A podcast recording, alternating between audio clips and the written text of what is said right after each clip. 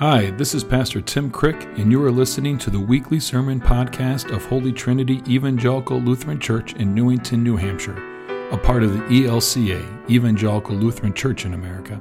You can find us online at www.htelc.com. We worship on Sunday mornings at 8:30 and 11 a.m., where you are never too late and there is always room for one more. We hope you can join us sometime, and we hope you find the sermon you're about to listen to helps you to understand and experience the depths of God's love for you and the entire world. Thanks for listening. The Holy Gospel according to St. Luke, chapter 8, through 39. Glory to you, O Lord. My contacts are having trouble. I'm blaming my contacts. And I'm really having a hard time reading it this morning. You all look clear, but the writing is blurry. In fact, I'm going to be really embarrassed. Russ, do you mind coming up and reading again? Because I'm just going to struggle right through it. Thank you. Then Jesus and his disciples arrived at the country of the Gerasenes, which is opposite Galilee. As he stepped out on land, a man of the city who had demons met him.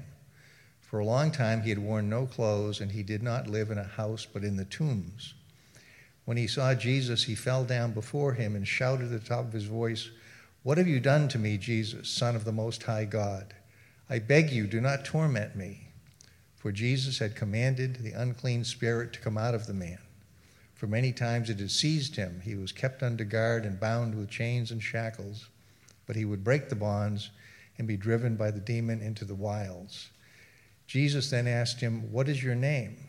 He said, "Legion," for many demons had entered him. They begged him not to order them to go back into the abyss. Now there on the hillside, a large herd of swine was feeding, and the demons begged Jesus to let them enter these. So he gave them permission. Then the demons came out of the man and entered the swine, and the herd rushed down the steep bank into the lake and was drowned. When the swineherds saw what had happened, they ran off and told it in the city and in the country. Then people came out to see what had happened, and when they came to Jesus, they found the man from whom the demons had gone sitting at the feet of Jesus, clothed and in his right mind, and they were afraid. Those who had seen it told them how the one who had been possessed by demons had been healed. Then all the people of the surrounding country of the Gerasenes asked Jesus to leave them, for they were seized with great fear. So he got into the boat and returned. The man from whom the demons had gone begged that he might be with him, but Jesus sent him away, saying, "Return to your home and declare how much God has done for you." So he went away, proclaiming throughout the city how much Jesus had done for him. The Gospel of the Lord. Praise to you, O Christ. You may be seated. Russ, thank you very much. I appreciate that word. Gerasenes, right?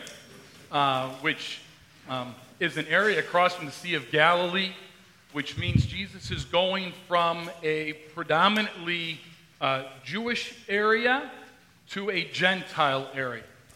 So we don't get the fact where he gets in and goes across a boat. That's how Jesus gets there. You can say whenever Jesus is going somewhere in a boat, generally there's some kind of storm that happens. He's crossing some kind of boundary that the people have said you shouldn't be crossing. He's going to a land where people say you shouldn't be.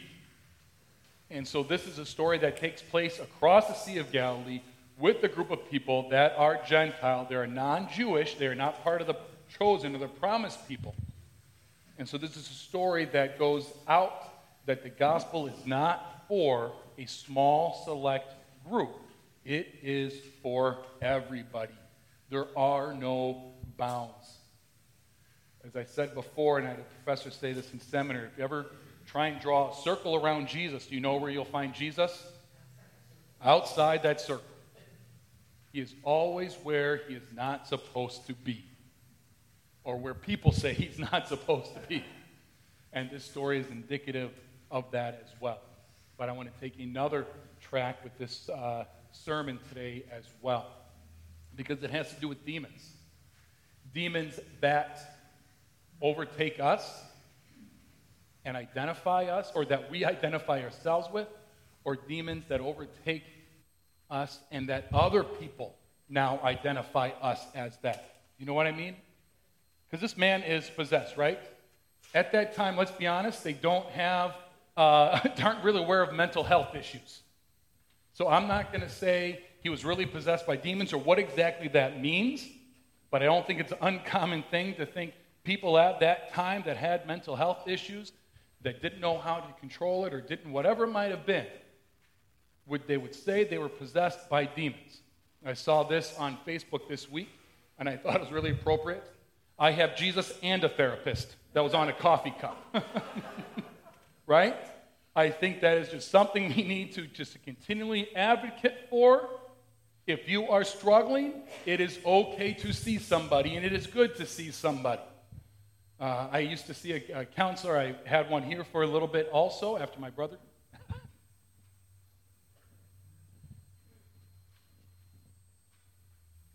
After my brother died, I remember the first counselor I saw back in Wisconsin, he said, honestly, Tim, I think it's the healthiest people that actually go to see somebody because they recognize they need to see somebody.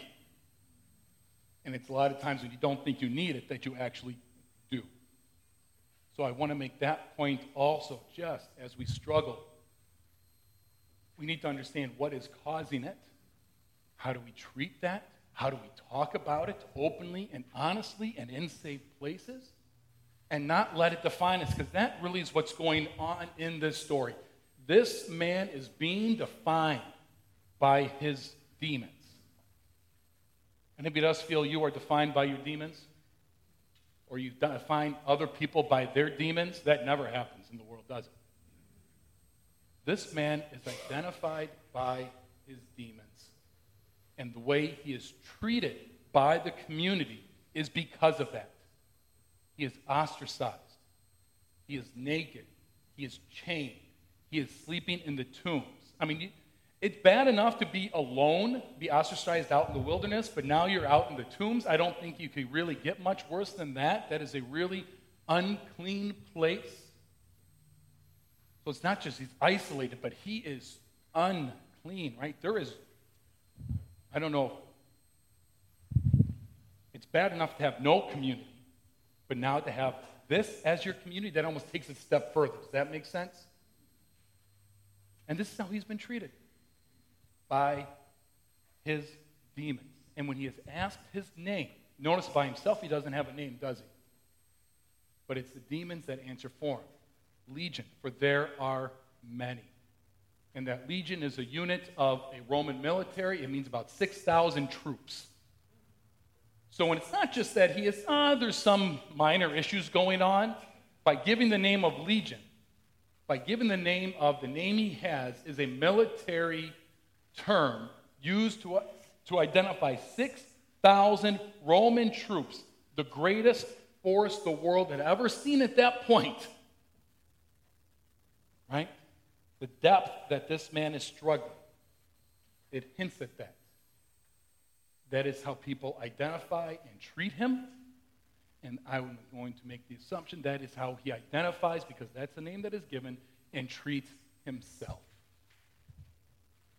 I think this is why it is so important. I can feel my emotions right here, right now, so just so you're aware.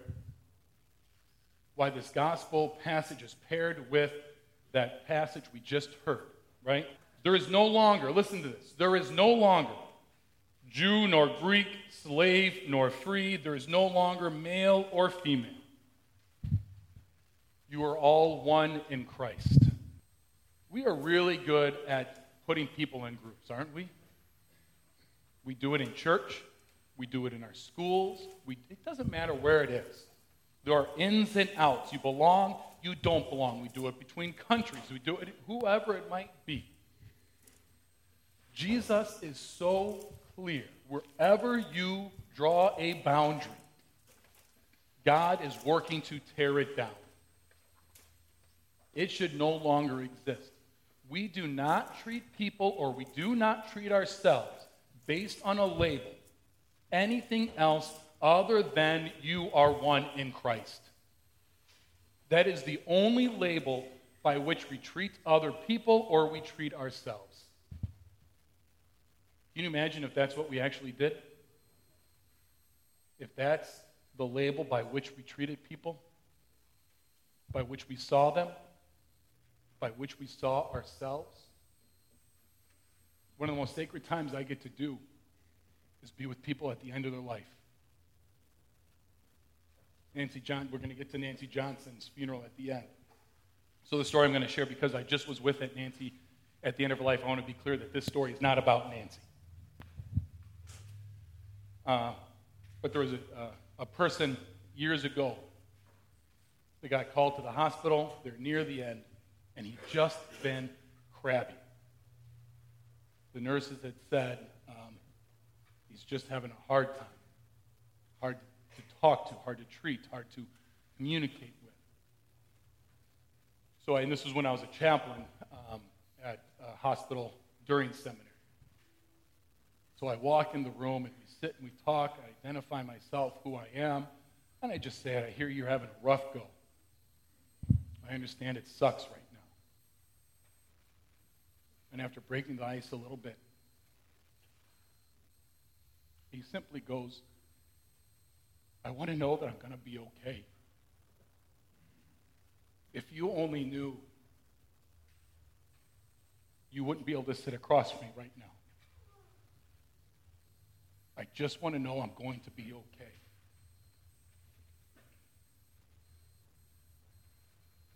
How many of us struggle with that? How many of us wonder, am I really okay? Am I worth it? Am I able to be loved? Do I have worth? Do I have value?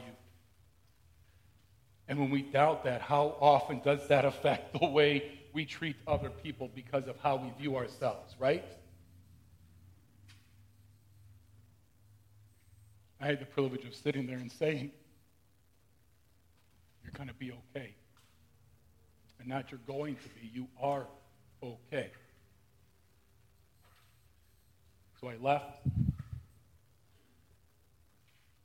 Got a phone call a couple days later. The gentleman had died. It was from his daughter. And she had said, I don't know what you did, but he was different for those last couple days than he had been prior. Because he was able to, in my opinion, he was able to see himself in a different light. The only tragedy that for me in that story is that it took him until the last 2 days of his life to see himself in a different light. Right? Can we not wait till the last 2 days of our lives to see ourselves in a different light? That doesn't mean that our actions don't have consequences, to just go out and do whatever you want, right? And everything's going to be fine, right? That's not what it is. This is at a much deeper level. When we understand who we are, we don't identify ourselves by our faults, by our mistakes, by our guilt, by our shame, by our misdeeds. We identify ourselves as love. Neither Jew nor Greek, slave nor free, male nor female, good or you put the two opposing terms in there, right? You are one with Christ. The person who sits in front of you, that you really enjoy and get along with, is one with Christ.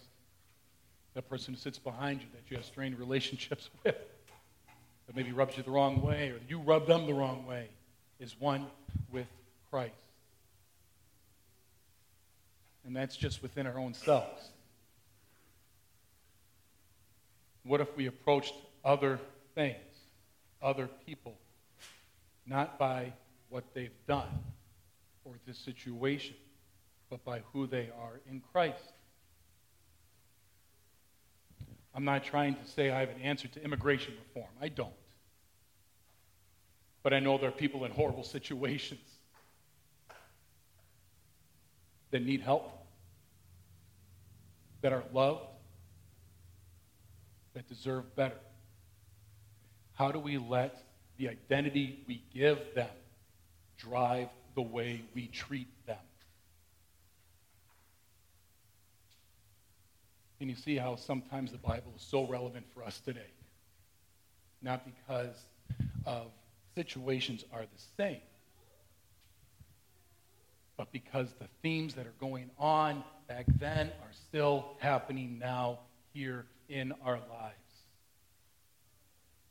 How do we let God's love drive our motivations, drive our actions, drive policy, drive whatever it might be, whether it's on a personal level, whether it's on a national level, whether it's on a global level? What would that look like? That's our task. It's not easy. In fact, I don't think there's anything harder. And there's many days in which I say, forget it, I'm out. Because it's so difficult. But right now, today, I'm here with you. And we're forging that path ahead, knowing that God is leading. And God's going outside that circle we might draw. And together we know it. Amen. That's the sermon for this week. We hope from it you learned a bit more about God's love for you and the world. Please subscribe and rate our podcast to help us be found by and reach more people.